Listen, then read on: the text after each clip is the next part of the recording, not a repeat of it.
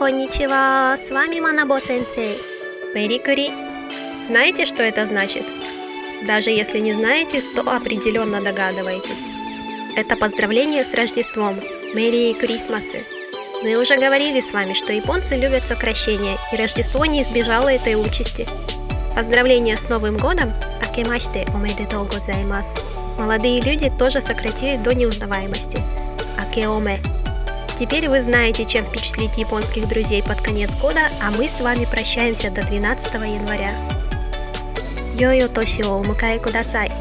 Счастливого Нового года!